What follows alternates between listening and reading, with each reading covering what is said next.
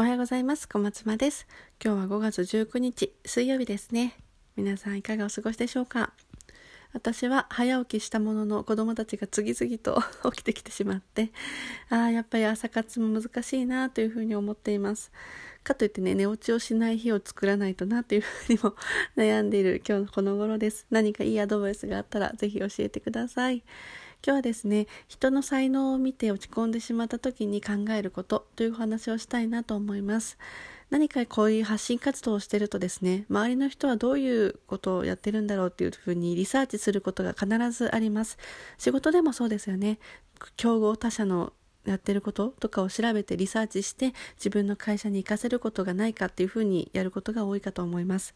私の個人でも同じですね。例えば今インスタグラムをやってるってことであれば何か周りの人がどんな発信をしてるのかとかどういう、うん、キャプションを使ってるのかキャプションってわからないですね。どういう言葉遣いを使っててどういう文言を使って人に行動を促してるのかとかいろんなマーケティングの考え方であったり文字の作り方であったり本当の大きさであったり本当にいろんなことを調べてでそれを自分のアカウントにどう落とし込んでいくかなどを考えていきますよね。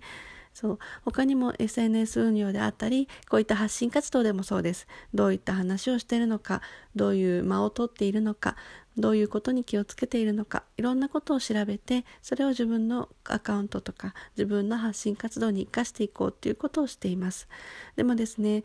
そういうことをしているとですねあこの人本当にすごいこんなこと絶対思いつかないみたいな。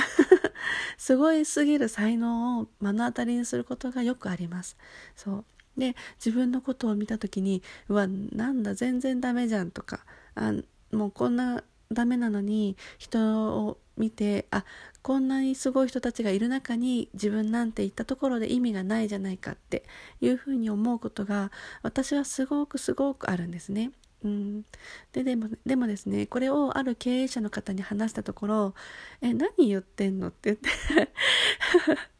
怒られました。そう怒られたんです。でなんで怒られたのかなっていうふうに考えていくとですねその人と比べるっていうことは前どっかで話したかもしれないんですが理科の実験と一緒だよっていうふうに言われました。うん、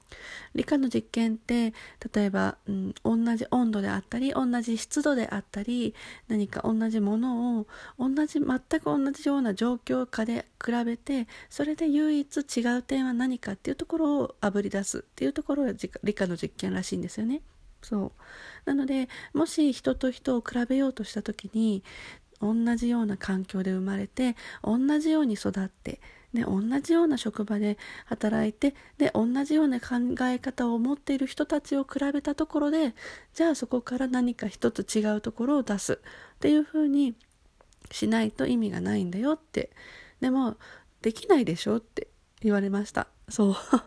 できないですよね。うん。同じ人じゃないんだから、そんなところを比べたって理科の実験じゃないんだから全くもって無意味だよ。そんなことに時間を割く暇があったら、自分のやりたいことを自分のがいいと思うことをコツコツやればいいだけの話だから、そんなに悩んでる暇なんてないよっていうふうに言われました。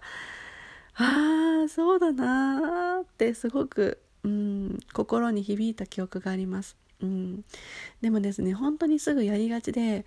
ですぐですねまた戻っちゃうんですよ前の自分に。その話を聞いた時はあそうなのかそうかそうかじゃあ人と比べたなんて意味ないんだなじゃあやめようって思ってじゃあコツコツ頑張ろうっていうふうに思うんですけどでも実際また同じようにリサーチしてあいいなって思ったらあ自分なんてってまたなりかけてあこれはいかんこれはいかんって 思って私も今現在進行形でそう思ってしまったのでこの収録をしています。そう。これを録音することで自分の声で「うん。あそうじゃないんだよ」って人と比べても意味がないんだよってそう何かを調べる時に人のいいところを見た時にそうじゃなくてじゃあ自分だったらこういうことができるかもって冷静に判断することが大切なんだよってことをそう残したくて今撮っています。うん。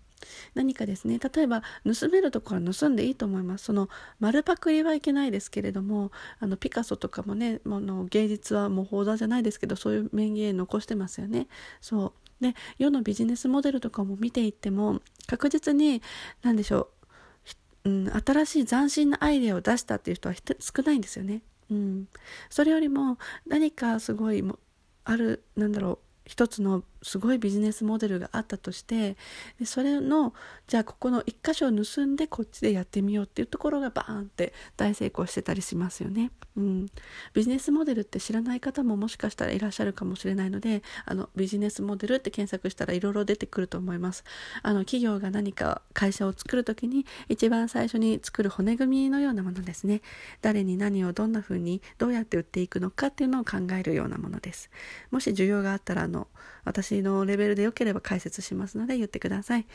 そう。なのでもしですねそう落ち込んじゃった時はその人を調べてその調べるのはすごく大切です。なのでその調べてその後ですよね、うん、落ち込むのかそれとも前向きにコツコツじゃあ自分だったらどうしようって頑張っていくのか、うん、ここでですねすごく差が出るって私は思うので今日も落ち込みそうになったんですがこの放送のおかげで前向きになれそうなので今日もコツコツ頑張っていこうと思います。ちょっと寝起きすぐで撮ったので、声があんまり出てなくて聞き取りづらかったら申し訳ありません。今日も一日頑張っていきましょう。いつも最後まで聞いてくださってありがとうございます。それではまた。